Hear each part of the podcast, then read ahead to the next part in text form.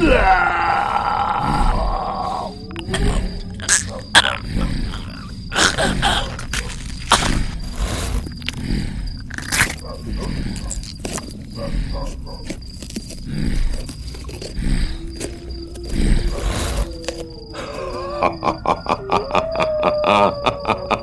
پسرم پسرم. محمد حسن. در یازدهمین بهار زندگیت داغ تازه نگشت بگذار مارها و افعیها همدیگر را ببلند روزی خواهد رسید. داغ تازه نگشت منتظر فرصت مناسب بمان باید چیزهایی را بدانیم. داغ پدر را بر دلت گذاشتن باید چیزهایی را بدانیم. روزی خواهد رسید. روز انتقام. تو آرزوهای پدرت را برآورده خواهی پسرم محمد حسن. پسرم.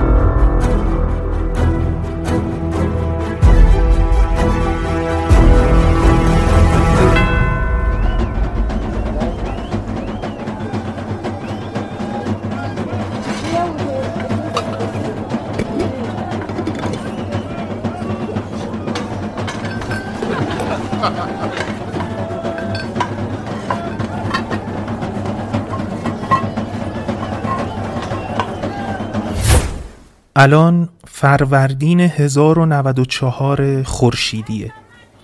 یه شب خونک بهاری در 306 سال پیش. اینجا از سراباده همون گرگان خودمون. و این صدایی که میشنوید صدای یه مهمونی کاملا قجریه. با حضور کل گنده های دو طایفه بزرگ قاجار که همیشه با هم رقابت و درگیری های قبیله سفت و سختی داشتن. یعنی یوخاری باش ها و آشاقی باش ها که معرف حضور هستن. ولی همونطور که توی قسمت قبل شنیدید با پادرمیونی امین خانوم با هم آشتی کردن و بعد از سالها دوباره رفت و آمدهاشون شروع شد. حالا جریان این مهمونی چیه؟ قرار بچه رئیس طایفه عاشقی باش به دنیا بیاد. یعنی فتلی خان قوانلوی قاجار قرار پدر بشه.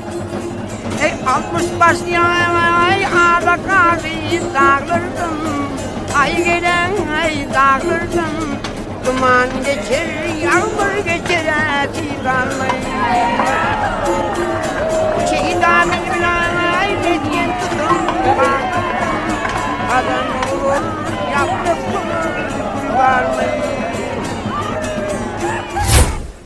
بچه پسره قابله ها با خوشحالی بچه رو توی قنداق تمیز میپیچن و رقص کنان میبرنش پیش پدرش که مجدگونی بگیرن. پدر بچه ولی نه لبخندی روی لبشه نه اخمی لای ابروهاش نه ناراحت نه خوشحال. کلا هیچ حسی نداره.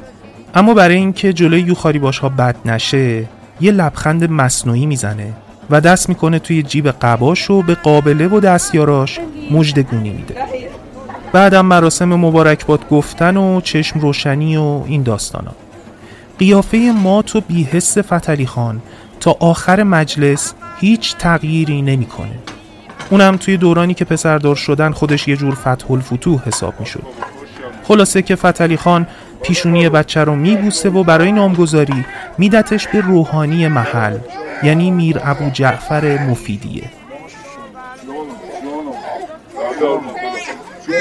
الجنة بسم الله الرحمن الرحيم الله أكبر الله أكبر الله أكبر الله أكبر أشهد أن لا إله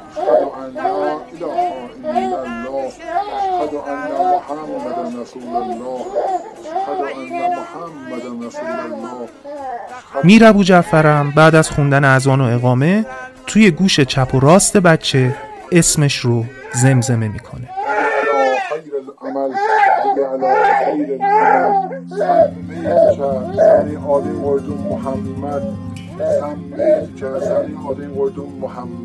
اسم بچه میشه محمد حسن. کسایی که توی این مهمونی عجیب در این شب عجیبتر در حال صرف میوه و شیرینی و شربت هستن قطعا نمی‌دونن که دارن در یکی از نقاط عطف تاریخ ایران زندگی می‌کنن. نقطه شروع رگباری از حوادث و طوفانی از فجایع که قرار سرنوشت میلیون ها نفر رو تعیین کنه. هم آینده اونایی که در همین بره زندگی می‌کنن و هم کسایی که قرار قرنها بعد به دنیا بیان. از نظر فک و فامیل و دوست و آشنا اسم کامل این بچه محمد حسن قوانلوی قاجاره. ولی به جز شاه سلطان حسین صفوی و همسر سابقش امین خانوم و فتلی خان قاجار و البته حالا دیگه میر ابو جعفر مفیدیه امام جمعه استراباد که به صورت دیفالت محرم راز هم ارباب و هم رعیته یه نفر پنجمی هم هست که فهمیده این بچه نورسیده پسر پدرش نیست. یه پسر جوون که طرز نگاهش یه جوریه که انگار قرار در آینده رئیس طایفه یوخاری باشه قاجار بشه. شایدم رئیس کل قاجار. و انتقام خونهایی که فتلی خان ریخته رو از خودش پس بگیره. به 29 سفر صوتی گارسه خوش اومدید.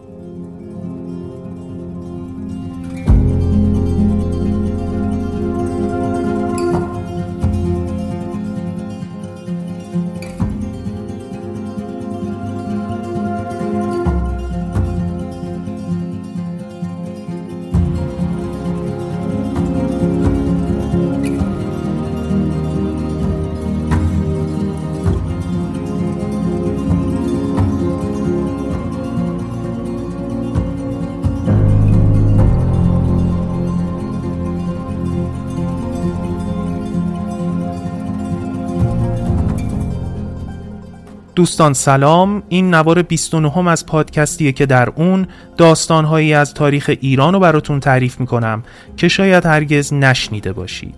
من یاسر یسنا قسمت سوم و پایانی نوار پسری که بچه پدرش نبود رو براتون روایت می‌کنم که شرح کوتاه و مختصری از جریان پای گرفتن سلطنت در ایل قاجار. الانم اردی بهشت ماه 1401 خورشیدیه و توی ساخت این قسمت از پادکست گارسه هم مهرداد توتونچی، آیدا سور اسرافیل، سهیل صلاحی، حنا لک و امید شمس به ما کمک کردند. هنرمندای این قسمت هم عبارتند از بهمن وخشور در سه نقش فتلی خان، نادر قلی افشار و شاه تحماس به دوم و یاس جعفری در نقش امین خانم.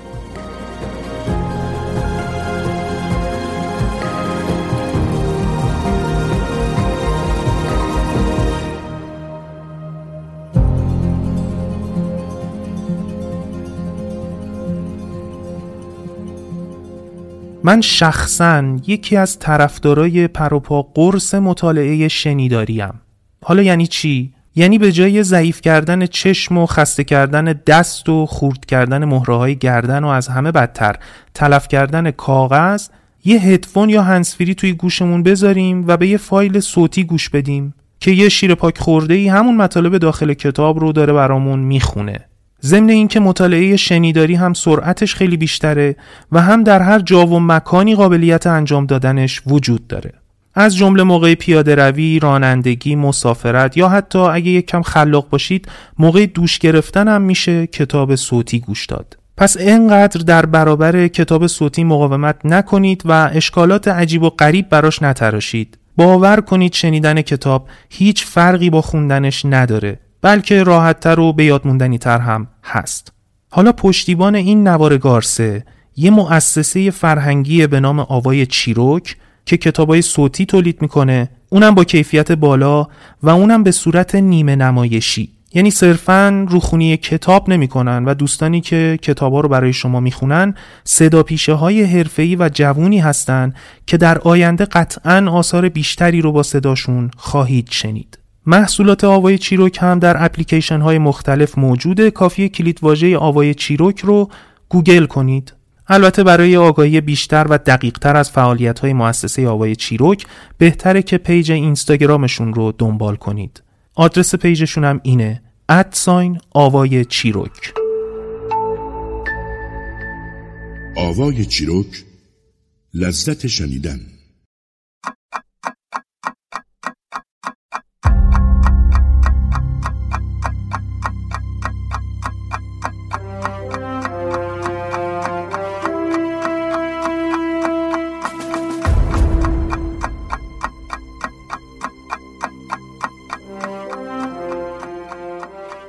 خب دوستان اگه دو قسمت قبل رو نشنیدید لطفا اول اون دو قسمت رو بشنوید چون این نوار سریالیه. ضمن اینکه کلی اطلاعات هم درباره طایفه قاجار و محل زندگیشون یعنی استراباد هم دادیم که لازمه در جریانش قرار بگیرید و یعنی ممکنه بخشایی از ماجرا رو متوجه نشید.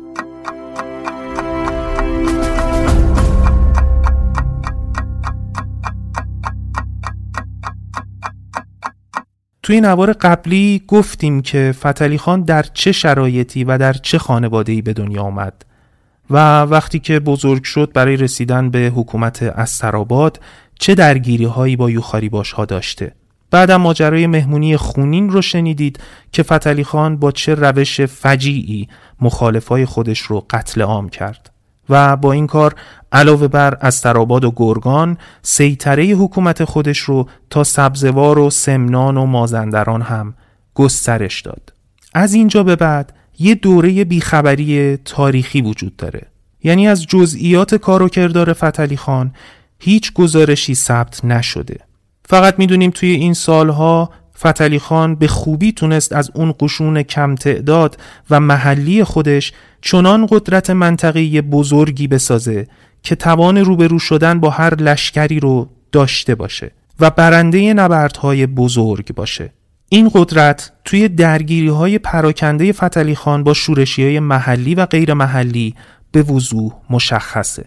بعدم سفرش به اصفهان و وقایعی که در مدت یک ماه اقامتش در این شهر پیش اومد رو براتون گفتم. کادوهای لاکچری شاه سلطان حسین صفوی به فتلی خان قاجار هم که قطعا یادتونه. مخصوصا اون کادوی عجیب و غریب و ناموسی که کلا مسیر تاریخ رو عوض کرد و روی سرنوشت یک ملت تأثیر گذاشت. توی قسمت قبل شنیدید که امینه خودشم راضی به این وصلت بوده و زندگی در کاخ چلستون اونم به عنوان سوگلی شاه صفوی رو ول کرد و با فتلی خان زد به بیابون خدا و عروس ایل قاجار شد. یعنی زن سابق شاه مملکت زن فعلی خان عاشقی باش قاجاره. ولی اون چیزی که داستان رو عجیبتر می‌کنه اینه که فتلی خان حتی پیش از این که امینه رو عقد کنه متوجه شد که هدیه‌ای که از شاه سلطان حسین گرفته حامل است.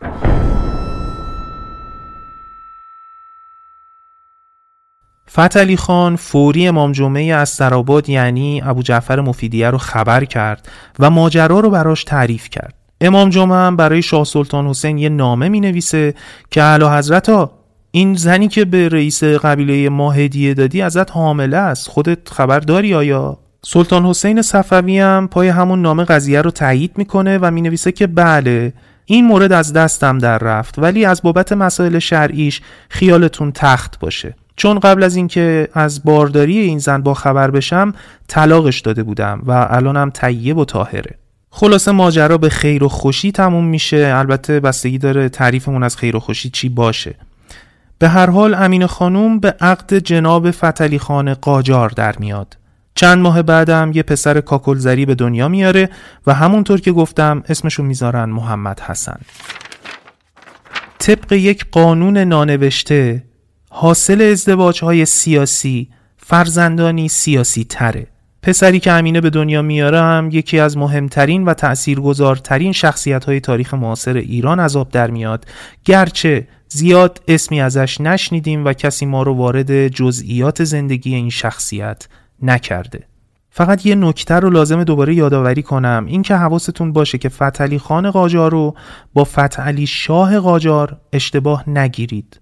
چون فتلی شاه نتیجه فتلی خانه. و تقریبا 90 سال با هم اختلاف سنی دارن. پدر فتلی شاه یعنی حسین قلی خان جهانسوز در واقع برای گرامی داشته یاد و خاطره پدر بزرگ خودش فتعلی خان جد بزرگ قاجارها اسم پسرش رو می‌ذاره فتعلی بعضی ها میگن که این به پیشنهاد امین خانم بوده. به هر حال شما حواستون باشه که این دوتا رو با هم اشتباه نگیرید. ما الان داریم در مورد وقایع زندگی فتعلی خان صحبت می‌کنیم. یعنی ده ها سال پیش از به دنیا آمدن فتعلی شاه فتح علی خان بین سالهای 1080 تا 1100 یعنی حدود 20 سال جزو دوستای خیلی نزدیک و مورد اعتماد شاه سلطان حسین صفوی به حساب می اومده. حتما هم یادتون هست که اوضاع مملکت در همون سالها اینجوری بوده که هر از گاه انواع دار و دسته های شورشی در شهرهای مختلف به وجود می اومدن و هر کدوم با انگیزه های شخصی یا قومی کشور رو به هرج و مرج می کشیدن. همه اینا یه طرف تهدیدهای خارجی از طرف عثمانی و روس و ازبک و اعراب خلیج فارس هم یه طرف ولی قلیزترین بوی خطر از مناطق شرقی ایران به دماغا می‌خورد. یعنی از سمت هرات و قندهار و چند تا شهر دیگه در غرب افغانستان امروزی که در اون سالها جزو قلمروی دولت صفویه و حکومت ایران بوده. بیشترین شورش ها در قندهار اتفاق می افتاد و سردسته شورشیا شخصی بود به نام محمود هوتکی افغان.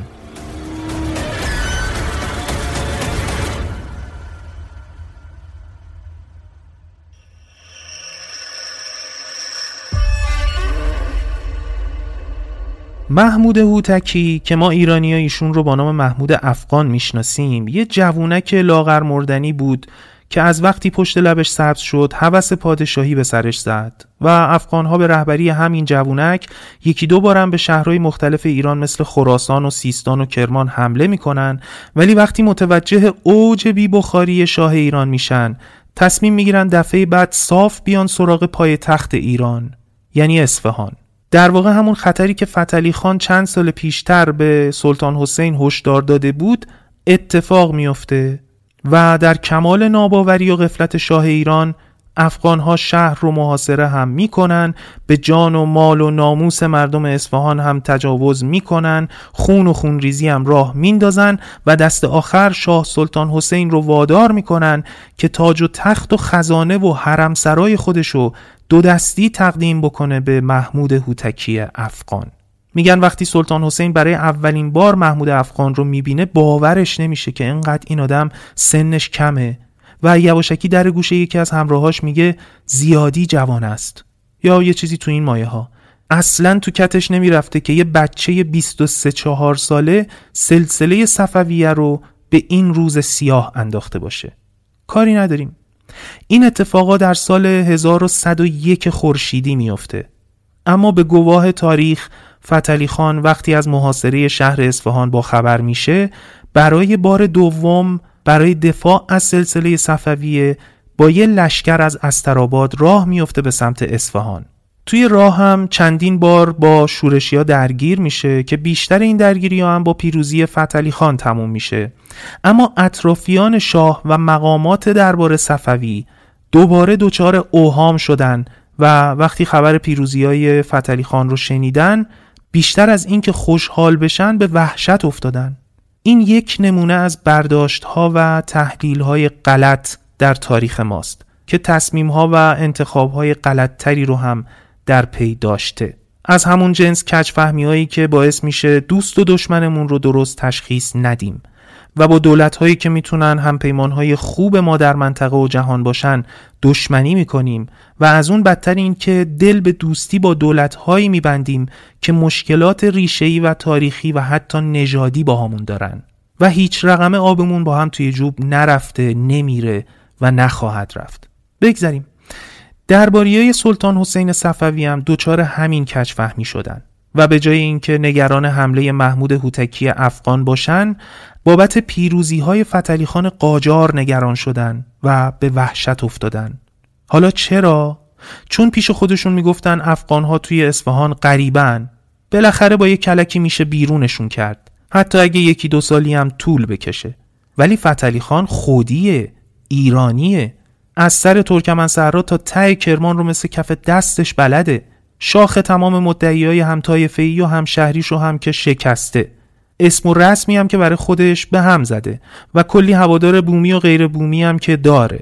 ضمن اینکه هم خودش و هم قشونش از چند سال پیش قویتر و با تجربه تر هم شدن. حالا همین مونده که محمود افغان هم شکست بده که دیگه چه شود. کسی نمی‌تونه حریفش بشه. قطعا ادعای پادشاهی هم می‌کنه. پس اونی که خطرناکتره همین فتلی خانه نه محمود افغان. خلاصه که آقایون مقامات و درباری ها انقدر این حرفا رو توی گوش سلطان حسین خوندن که شاه بیچاره آخر گول خورد یا شایدم تحت فشار مجبور شد برای فتلی خان پیغام بفرسته که داداش تا همین جام دم مرامت گرم. باقی کارو بیخیال شو برگرد به شهر خودت که ما خودمون یه جوری با محمود افغان کنار میایم بعدم که دستور داد دروازه های اصفهان رو ببندن بلکه شورشی ها خسته بشن و برن رد کارشون که البته این اتفاق نیفتاد. البته بعضی تاریخ نگارا هم اینطور نوشتن که فتلی خان از بیمحلی های سلطان حسین نسبت به پیروزی هاش ناراحت شده و به علامت اعتراض اصفهان رو ترک کرده و به استراباد برگشته. توی بعضی از منابع هم نوشته که سلطان حسین بعد از محاصره اصفهان و اسارت تعدادی از اعضای خانوادش به دست محمود افغان به فتلی خان پیغام داد که با افغانا درگیر نشه و جون خانواده سلطنتی رو به خطر نندازه و از همون راهی که اومده برگرده به شهر خودش.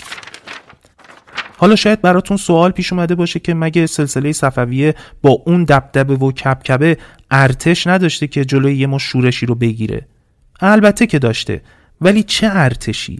نزدیک 100 سال بوده که ارتش ایران رنگ جنگ و دعوا ندیده بود و از نظر تجهیزات نظامی هم کاملا فرسوده شده بود. اون ارتش فولادین و ترسناک صفویه حالا توی سالهای آخر حکومت 235 سالشون تبدیل به شیر بیال و کوپالی شده بود که فقط جنبه تزئینی و تشریفاتی داشت. طبیعیه که کاری از دستش بر نیاد. خلاصه که شاه سلطان حسین تاج و تختش رو دو دستی به محمود هوتکی افغان تقدیم کرد و تقریبا همزمان با این فاجعه تحماس میرزا هم که برای گرفتن کمک و ساختن یه لشکر تازه نفس از اصفهان بیرون رفته بود توی قزوین پاک همه چی یادش میره و طی مراسم نچندان با شکوهی تاجگذاری می‌کنه و خودش رو شاه بعدی سلسله صفویه و جانشین پدرش یعنی سلطان حسین معرفی می‌کنه و بهش لقب شاه تحماس به دوم میدن.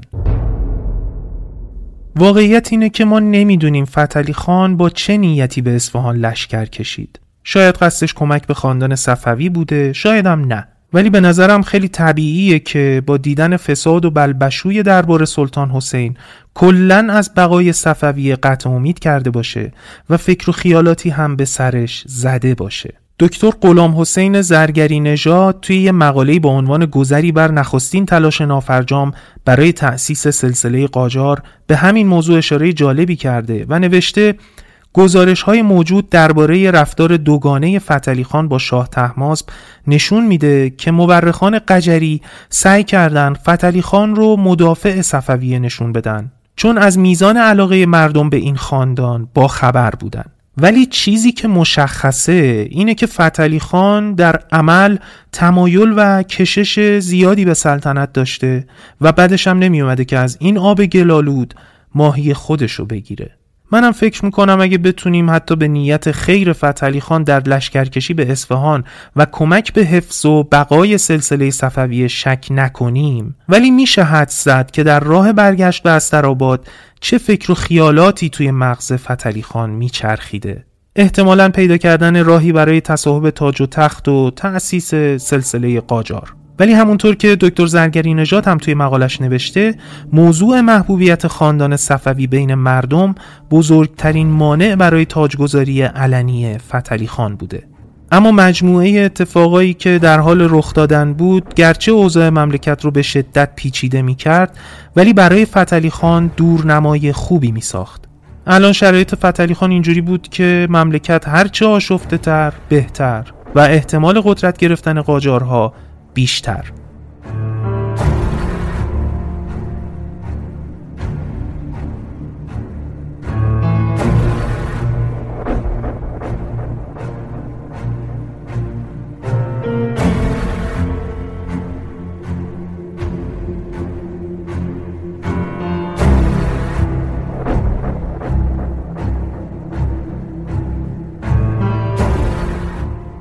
حوادث بین سالهای 1101 تا 1106 خورشیدی جدای از اینکه عجیب و پیچیده بوده خیلی هم سریع اتفاق افتاد. حالا من سعی می‌کنم خیلی خلاصه شرایط کشور رو در این مقطع براتون توضیح بدم.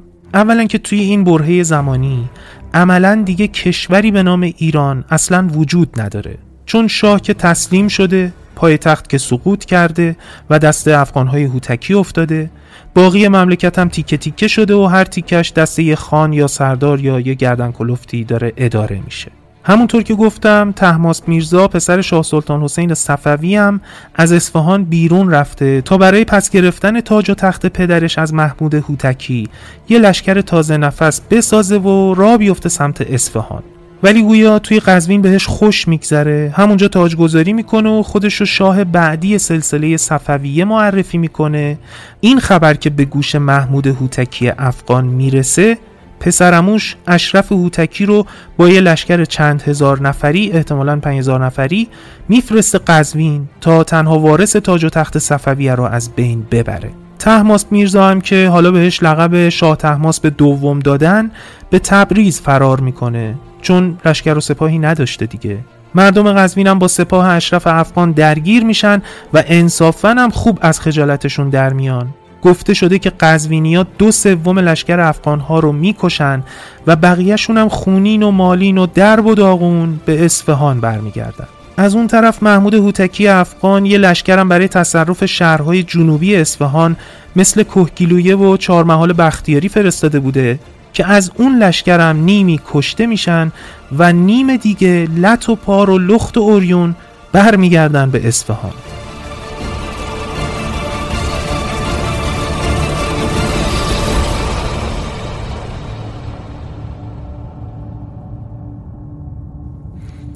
این دوتا شکست فجیع بد جوری محمود افغان رو به خجالت و وحشت و در نهایت جنون میندازه. و می‌فهمه که موفقیتش در تصاحب اصفهان کاملا شانسی بوده و تصرف کل ایران لغمه که خیلی گنده تر از دهنشه. توی همین روزای سخت یه خبر دیگه هم به گوش محمود هوتکی می‌رسه که از همه خبرهای قبلی ترسناک تره اینکه بازمانده های ارتش قزلباش با هم متحد شدن و توی قلعه گز در شاهین شهر امروزی سنگر گرفتن و دارن خودشونو برای حمله به اصفهان و پس گرفتن پای تخت آماده می‌کنن. اینجا بود که محمود هوتکی افغان دیگه به سرش زد. دیوونه شد. هم لشکرشو به جون مردم اصفهان انداخت و هم خودش با شمشیر آخته رفت سراغ سلطان حسین و خانوادش که زندانی بودن.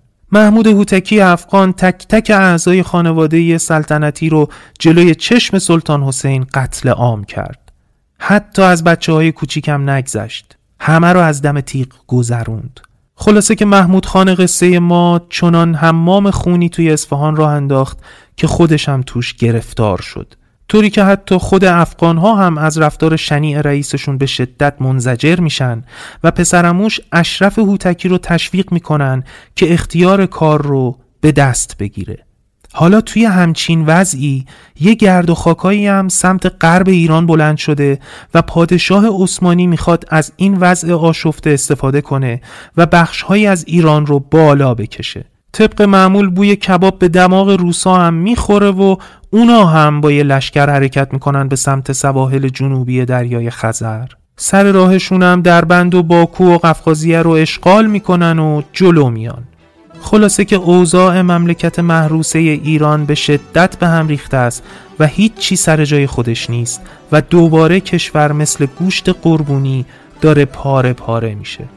بعد از سقوط سلسله ساسانیان این چندمین باره که ایران در آستانه تجزیه قرار می‌گیره. آواز خانی در شبم سرچشمه خورشید تو. یارو دیارو عشق تو. سرچشمه امید تو. ای صبح فروردین من ای تکیگاه آخرین. ای کهن سرباز زمین جان جهان ایران زمین.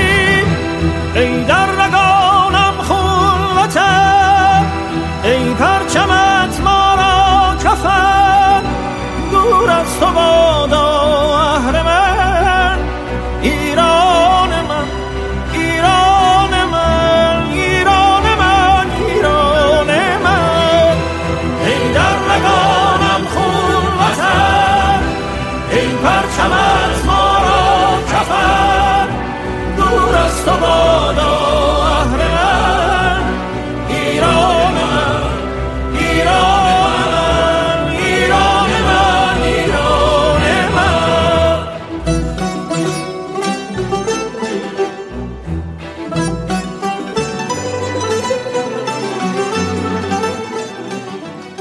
در طول این چند سال خبر زیادی از امین خانم نیست و فقط حدس و گمانهایی دربارش وجود داره که اونا هم زیاد دقیق و قابل استناد نیستن.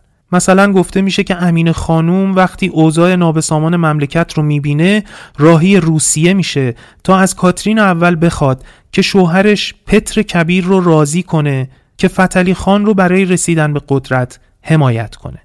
اگه یادتون باشه تو این نوار قبل گفتیم که امینه با کاترین همسر پتر کبیر پادشاه روسیه یه نامنگاریایی داشته و یه جورایی خوابونده بودتش توی آب نمک برای روز مبادا. خب الان هم روز مباداست دیگه. گفته میشه که مذاکره امینه با کاترین موفقیت آمیز از آب در میاد و پتر کبیر قول میده که از قاجارها حمایت کنه. اما درست در همین زمان روزها داشتن با عثمانی ها توافقنامه ای رو امضا می کردن که موضوعش تقسیم ایران بین دو دولت روس و عثمانی بوده. بازم یه اشتباه دیگه. بعدم شایعه میشه که فتلی خان خودش زنش رو به مسکو فرستاده تا از پتر کبیر بخواد که نیمه شمالی ایران و زمیمه خاک امپراتوری روسیه بکنه. هیچی دیگه. فتلی خان به وطن فروشی متهم میشه و کار قاجارها برای رسیدن به قدرت سختتر. خیلی سختتر. امینه که به شدت احساس سرخوردگی و تحقیر بهش دست داده بود تصمیم می‌گیره که دیگه توی مسائل سیاسی دخالت نکنه. چمدونشو میبنده و میره به سمت سمنان و یه جورایی منزوی میشه. سمنانم که اگه یادتون باشه سند والیگریش در زمان سلطان حسین به نام فتلی خان امضا شده بود. یه جورایی زمیمه جهاز خود امینه شده بود دیگه. از اون طرف شاه به دوم وقتی با دو ارتش متحد روس و عثمانی مواجه میشه که دارن شهر به شهر ایران و میبلعن و جلو میان از تبریز به سمت تهران فرار می‌کنه. ولی از ترس اینکه نکنه سر راه با سپاه اشرف افغان روبرو بشه یه پیک به استراباد میفرسته و از فتلی خان درخواست کمک می‌کنه. گرچه تحت تاثیر بدگویی های دوروبری های پدرش هنوز به فتلی خان اعتماد نداشته ولی خب چاره دیگه ای هم نداشت. فتلی خانم با یه لشکر به سمت تهران حرکت می‌کنه تا به قشون شاه تحماس به دوم ملحق بشه و با هم به استراباد برن و سر فرصت بشینن یه فکری به حال وضع آشفته مملکت بکنن. ولی وقتی فتلی خان به سر قرار می‌رسه می‌بینه که هیچ اثری از تحماسب نیست. این در حالیه که لشکر افغانها به تهران رسیده و همونطور که گفتم شاه تحماسب از ترس همین موضوع یعنی روبرو شدن با لشکر افغانها مسیرش رو به سمت مازندران کج کرده بود. و این حرکت ناشیانه تحماسب باعث عصبانیت شدید تنها همپیمانش یعنی فتلی خان قاجار میشه. فتح علی خانم سریع دستور بازگشت صادر می‌کنه و لشکرش را از تهران بیرون می‌کشه تا وارد یه جنگ نابهنگام و بیخود و بی جهت با افغانها نشه. در مسیر برگشت حدس می‌زنه که تحماس باید به سمت شهر پنج هزاره یا به شهر امروزی رفته باشه. چون این منطقه تفریحگاه تابستونی شاه عباس صفوی بوده و خاندان صفوی توی این شهر ملک و املاک زیادی هم دارن. نمونش هم کاخ صفی آباد و کاخ عباس آباد که قطعا به شهری ها بهتر می‌شناسن. با توجه به سابقه عیاشی و راحت طلبی تحماسب حد زدن اینکه این جوونک کجا می‌تونه رفته باشه زیاد کار سختی نبود. جونم براتون بگه که فتلی خان به شهر پنج هزاره میره و می‌بینه که بله حدسش درست بوده. بعدم مثل آب خوردن تحماس با قشون کم تعدادش رو محاصره می‌کنه و یه درگیری کوچیکی هم به وجود میاد. که در نهایت تحماس از محلکه فرار می‌کنه و میره به سمت شهر بارفروش یعنی بابل امروزی. کار که به اینجا می‌کشه تحماس دو تا از فرمانده های خودش که یکیش محمد علی خان قول بوده رو به سمت مرزهای شمال شرقی ایران میفرسته تا پیغامش رو به تراکمه ساکن اون مناطق برسونه. داخل پرانتز اینم بگم که تراکمه طایفه ای از ترکای قفقاز بودن که احتمالا در زمان شاه عباس به مرزهای شمال شرقی ایران کوچ داده شدند تا از تاج و تخت صفویه در برابر حمله احتمالی ازبک ها دفاع کنند. تراکم از نظر نژادی کاملا همخون و همتبار صفویا بودن و برای همینم هم شاه تحماس به دوم بهشون اعتماد می‌کنه و ازشون کمک می‌خواد حالا حالا اینجا دوباره پای امین خانم به قصه ما باز میشه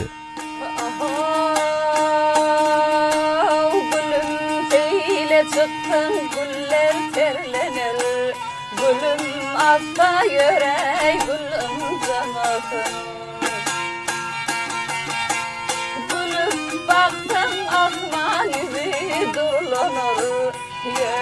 kaldır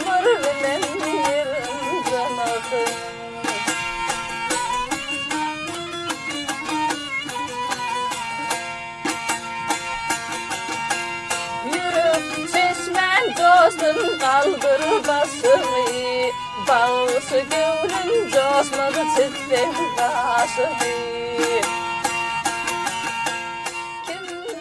اگه یادتون باشه توی قسمت قبل گفته بودم که امینه خانم کلی خبرچین و جاسوس توی بازار و کاروانسراهای شهرهای مختلف داشته و به بهانه تجارت روابط خیلی خوبی با بازرگانا و آدمای حکومت برقرار می‌کرده تا از رفت و آمد و تحرکات و تحولات شهرهای مختلف با خبر بشه.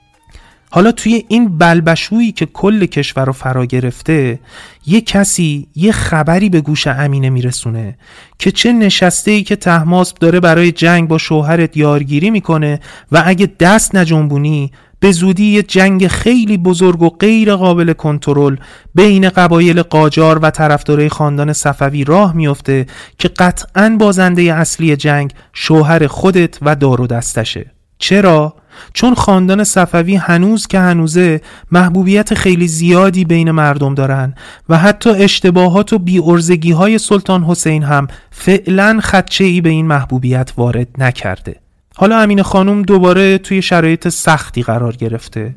با اینکه دلش نمی‌خواد ولی مجبوره که وارد گود بشه دیگه. این ماجرا حدود سال 1104 خورشیدی اتفاق میافته. اینم حواستون باشه که امینه همسر سابق شاه سلطان حسین صفوی یعنی زن بابای سابق همین شاه تحماس به دومه. و از این جهت تحماس برای امینه یه احترامکی قائله. یه چیز دیگر هم فراموش نکنید. اینکه اون بچه ای که یادگار شاه سلطان حسین بود و توی خونه فتلی خان قاجار به دنیا اومد الان ده سالشه.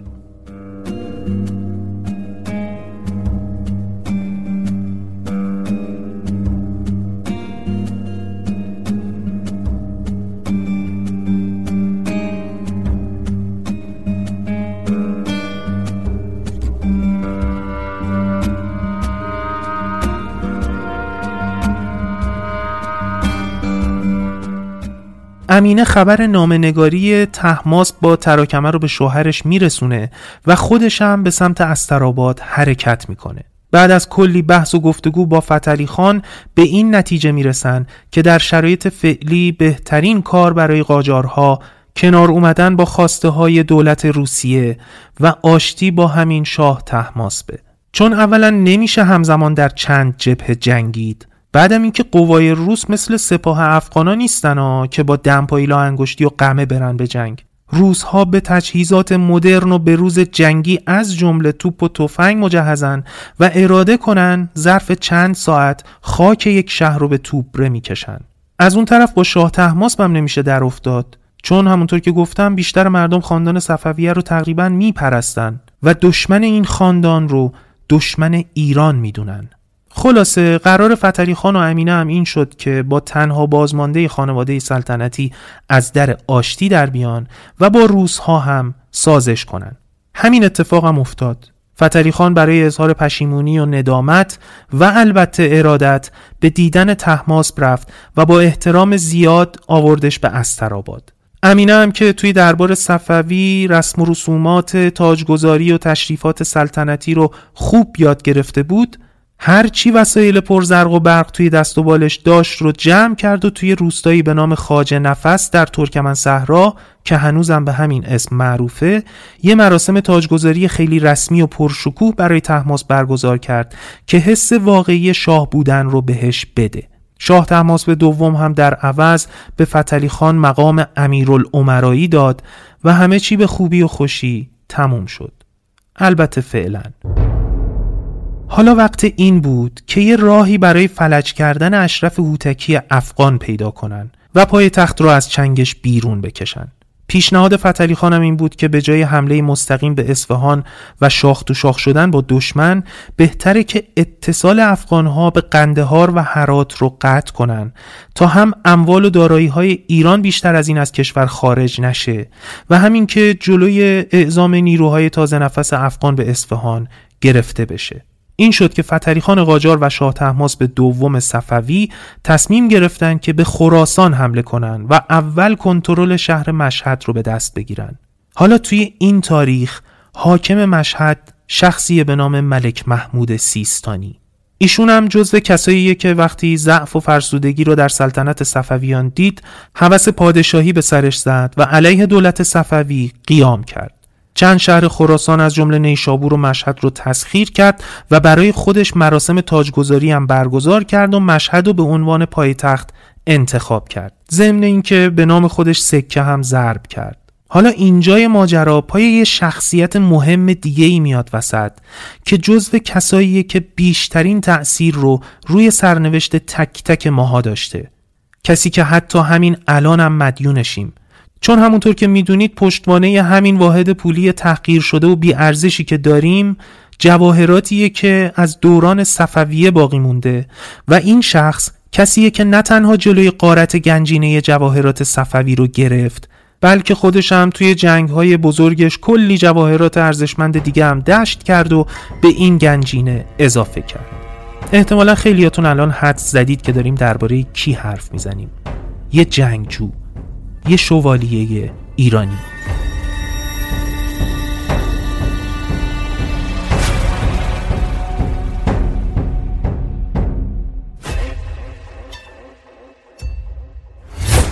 حدود یک سال و نیم بعد لشکر فتلی خان قاجار که حالا در خدمت شاه تحماس به دومه برای حمله به خراسان آماده آماده شده و ظاهرا همه چی داره طبق برنامه و باب میل فتلی خان و امینه پیش میره که یه قاصدی یه خبری رو به گوش شاه تحماس به دوم میرسونه خبر چیه؟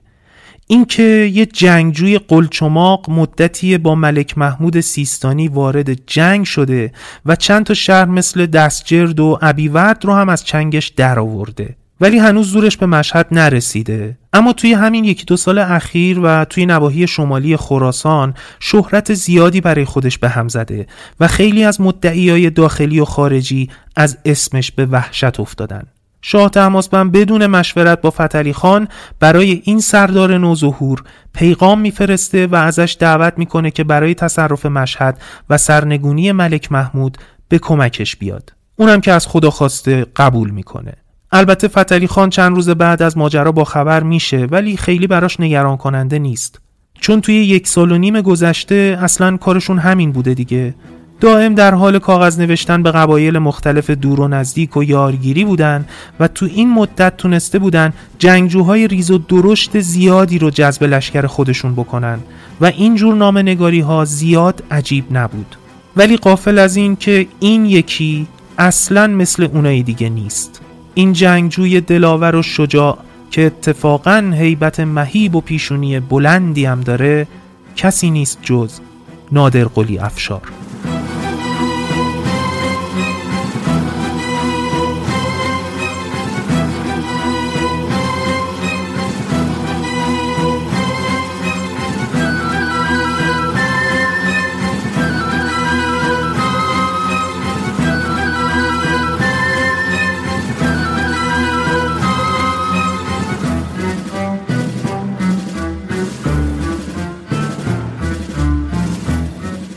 موعد حمله به خراسان سر می‌رسه و لشکر شاه تحماس به دوم صفوی و فتلی خان قاجار به خبوشان یا قوچان خودمون در 100 کیلومتری مشهد می‌رسه و اردو می‌زنه. اونم کنار اردوی لشکر نادر قلی که هم به لحاظ تعداد و هم کیفیت نیروها به مراتب شرایط بهتری از لشکر شاه تحماسب داره. نادر قلی سوار بر اسب به استقبال شاه تحماس به دوم میاد برای عرض ارادت. اینجاست که فتلی خان حسابی سپرایز میشه و چشمش به جمال نادر قلی افشار روشن میشه. یه مرد قد بلند و هیکلی با بازوهای بسیار ازولانی و سینه ستب رو اخمی جذاب لای ابروها. یه تبر طلایی هم از کمرش آویزونه که ترسناکترش هم می‌کنه. انگار از همین لحظه شمارش معکوس برای فتلی خان شروع شد.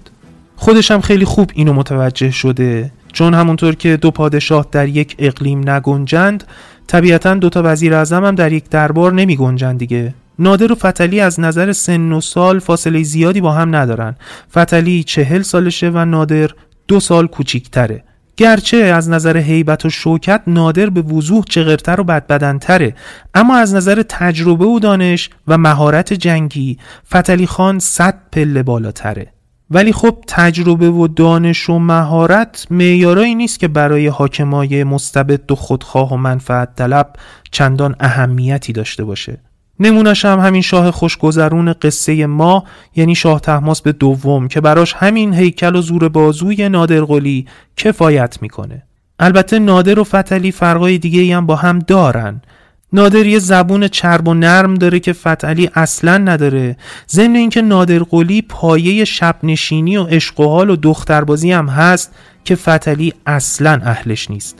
همین دوتا مورد باعث میشه از همین لحظه و همین جا به بعد هر چقدر که نادر در نظر شاه تحماس محبوب تر میشه به همون اندازه فتحعلی از چشم شاه میفته روزها و شبها میان و میرن تا تاریخ ایران به یه روز مهم می‌رسه.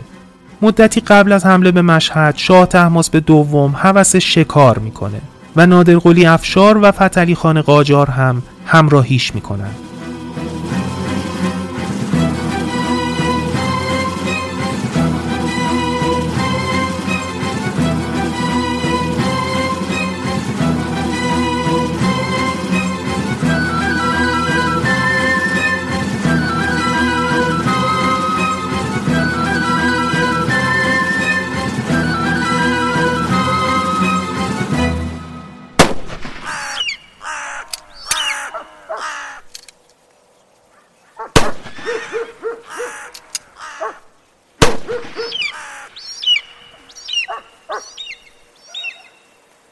شاه تحماس در حین شکار متوجه قیافه عبوس و درهم فتلی خان میشه و میگه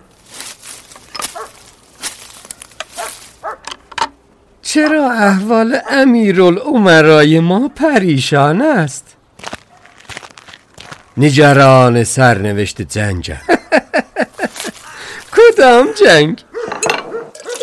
فتح خراسان برای لشکر ما مثل آب خوردن است. چخ بکنیم؟ ملک محمود خودش را خیس کرده. تجربه به من آموخته که وقتی خود را پیروز میدان می‌بینی. احتمال شکست بیشتر است. به کنایه سخن می‌کنی فتلی خان. اتفاقا کاملا واضح حرف می‌زنم نادر گلی خان. ما باید تعداد لشکریانمان را بیشتر کنیم. مخصوصا وقتی نمی‌دانیم پشت ملک محمود به کجا جرم است که هنوز لشکری به میدان نفرستاده و می‌خواهد زنج را به داخل شهر بچشاند. خب خب حالا می‌خواهی چه کنی؟ حرف اصلیت را بزن. برمیگردم به استرآباد تا نیروهای بیشتری با خودم بیاورم. برمیگردید؟ الان؟ های فتلی خان زیر قول و قرارت نزن. تا با ما پیمان بستی که همیشه در کنار دولت صفوی باشی. فتلی پیمانش را با خونش مهر می کند ولی بر فرض محال که من پیمان بشنم تا نادر گلی هست سلطان را به وجود امثال من چه نیاز؟ او هم رزم روز شاه است و هم, هم پیاله شبش. هر کسی به جای خود فتلی خان. وانگهی. ما در چند فرسخی مشهدیم. همین روزها شهر را محاصره می کنیم جنگ تقریبا شروع شده. حالا چه وقت قهر کردن است؟ من وارد زنجی نمی شوم که آگبتش هلاکت است. این اخلاق مردی است که شب را در آغوش زنی صبح نکرده. تندخو و پرخاشگر می شود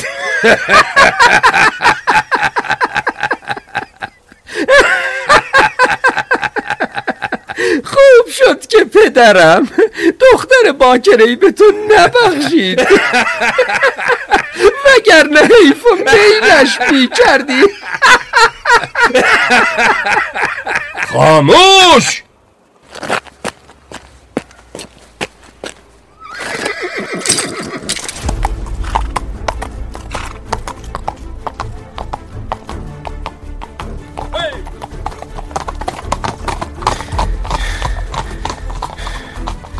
همان شد که می‌گفتی. از این لحظه اختیار این یاقی قجری با تو. شرش را بکن. بله اعلی حضرت. خاطرتان آسوده. می‌دانم با او چه کنم.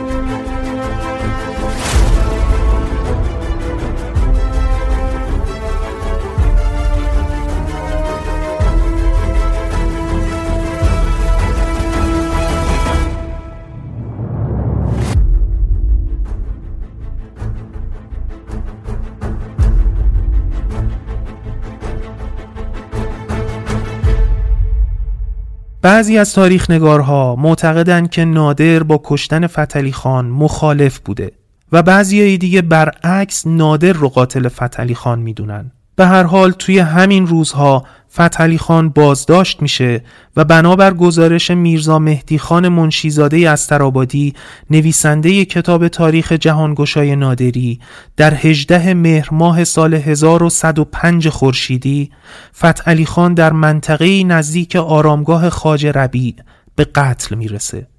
این پایان تلخ قصه زندگی مردیه که آرزوی تصاحب تاج و تخت ایرانو داشت ولی صاحب هیچ چیزی توی زندگیش نبود. نه صاحب شهرش بود نه قبیلش نه زنش و نه حتی بچش قسمت دردناکترش اینه که فتلی خان قاجار به دست کسی کشته شد که هم خون خودش بود ولی به خونش تشنه. همون کسی که اول همین نوار توی جشن به دنیا آمدن پسر ناتنی فتلی خان شرکت کرده بود و از راز زندگی امینه و فتلی خان هم با خبر بود. ای از مورخین کشنده فتلی خان رو مهدی خان یوخاری باش می‌دونن که سالها انتظار همچین لحظه ای رو کشید. مهدی خان با حکم مکتوب شاه تحماس به دوم در جیب در یک نیمه شب پاییزی به چادری میره که فتلی خان در اون زندانی بوده.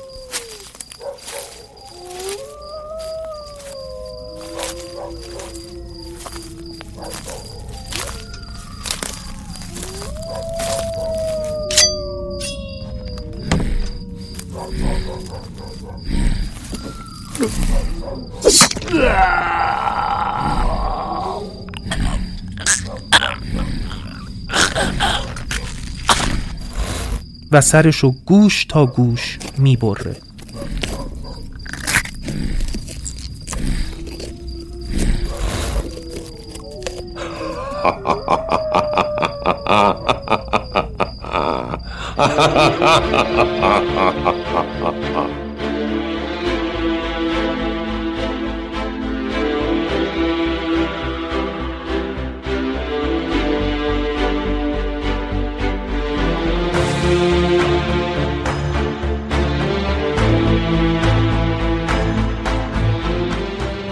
شاید مهدی خان یوخاری باش توی اون لحظه هایی که داشته سر فتلی خان قاجار رو گوش تا گوش میبریده فکرشم نمی کرد که این خونی که داره میریزه خون بهای سنگینی داره و کسی که قرار انتقام این خون رو از کل تاریخ ایران بگیره همون پسریه که بچه این پدر نیست. یعنی محمد حسن قوانلوی قاجار. پسر بچه ای که حالا داره توی بغل مادرش در ازای پدر ناتنیش گریه می‌کنه. ولی خبر نداره که با حمایت های همین مادر یعنی امین خانوم قرار مقدمات تشکیل سلسله ای رو فراهم کنه که بیشتر از 130 سال به این کشور حکومت خواهد کرد. پسرم پسرم. محمد حسن. محمد حسن. حالا که در یازدهمین بهار زندگیت داغ پدر را بر دلت گذاشتند باید چیزهایی را بدانی که از سن و سال تو فراتر است. مهمتر از هر چیز زنده نگه داشتن همین کینه است که در دل داری. این داغ را تازه نگه دار تا روز انتقام. ولی در این راه صبور باش. بگذار مارها و افعیها همدیگر را ببلند و منتظر فرصت مناسب بمان. روزی خواهد رسید که تو آرزوهای پدرت را برآورده خواهی کرد.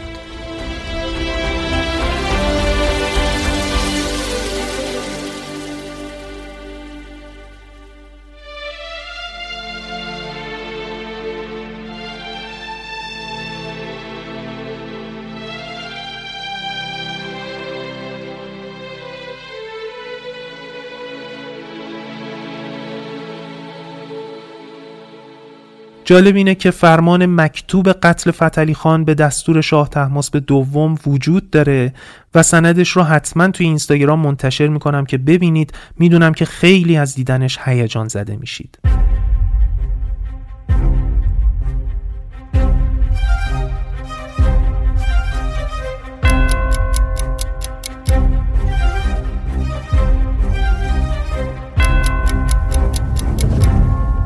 چیزی که شنیدید نوار 29 پادکست گارسه و قسمت سوم و پایانی سریالی بود با عنوان پسری که بچه پدرش نبود. توی این سه قسمت داستان زندگی شخصی و سیاسی فتلی خان قاجار جد بزرگ خاندان قاجار رو براتون روایت کردیم تا بدونید ماجرای پا گرفتن قاجارها در سیاست و بعد هم رسیدنشون به سلطنت ریشه در چه حوادثی داشته. بازم اینو میگم که وقایع بین سالهای 1065 تا 1105 یعنی تولد تا مرگ فتلی خان قاجار خیلی مفصل تر از این حرفاست ولی طبیعیه که ما نتونیم ماجراها رو براتون تعریف بکنیم. اما توی اینستاگرام گارسه می‌تونید مطالب تکمیلی رو دنبال کنید که آدرسش هم اینه. G A R S E H گارسه. امیدوارم که از این سه قسمت خوشتون اومده باشه و نظرهاتون رو توی پست های مربوط به همین سه قسمت در اینستاگرام گارسه کامنت کنید. ضمن اینکه اینم داخل پرانتز بگم که حالا این سریال سه قسمتی بود و مربوط به قصه زندگی فتلی خان قاجار بود. اما تصمیم داریم که قصه زندگی محمد حسن خان قاجار آقا محمد خان قاجار و باقی پادشاهان قاجاریه رو هم حتما به صورت پادکست برای شما تولید بکنیم.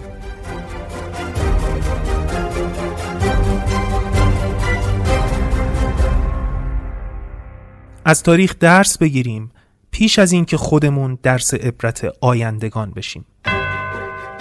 ممنون که گارسه رو میشنوید و به دیگران هم معرفی می‌کنید. ارادت.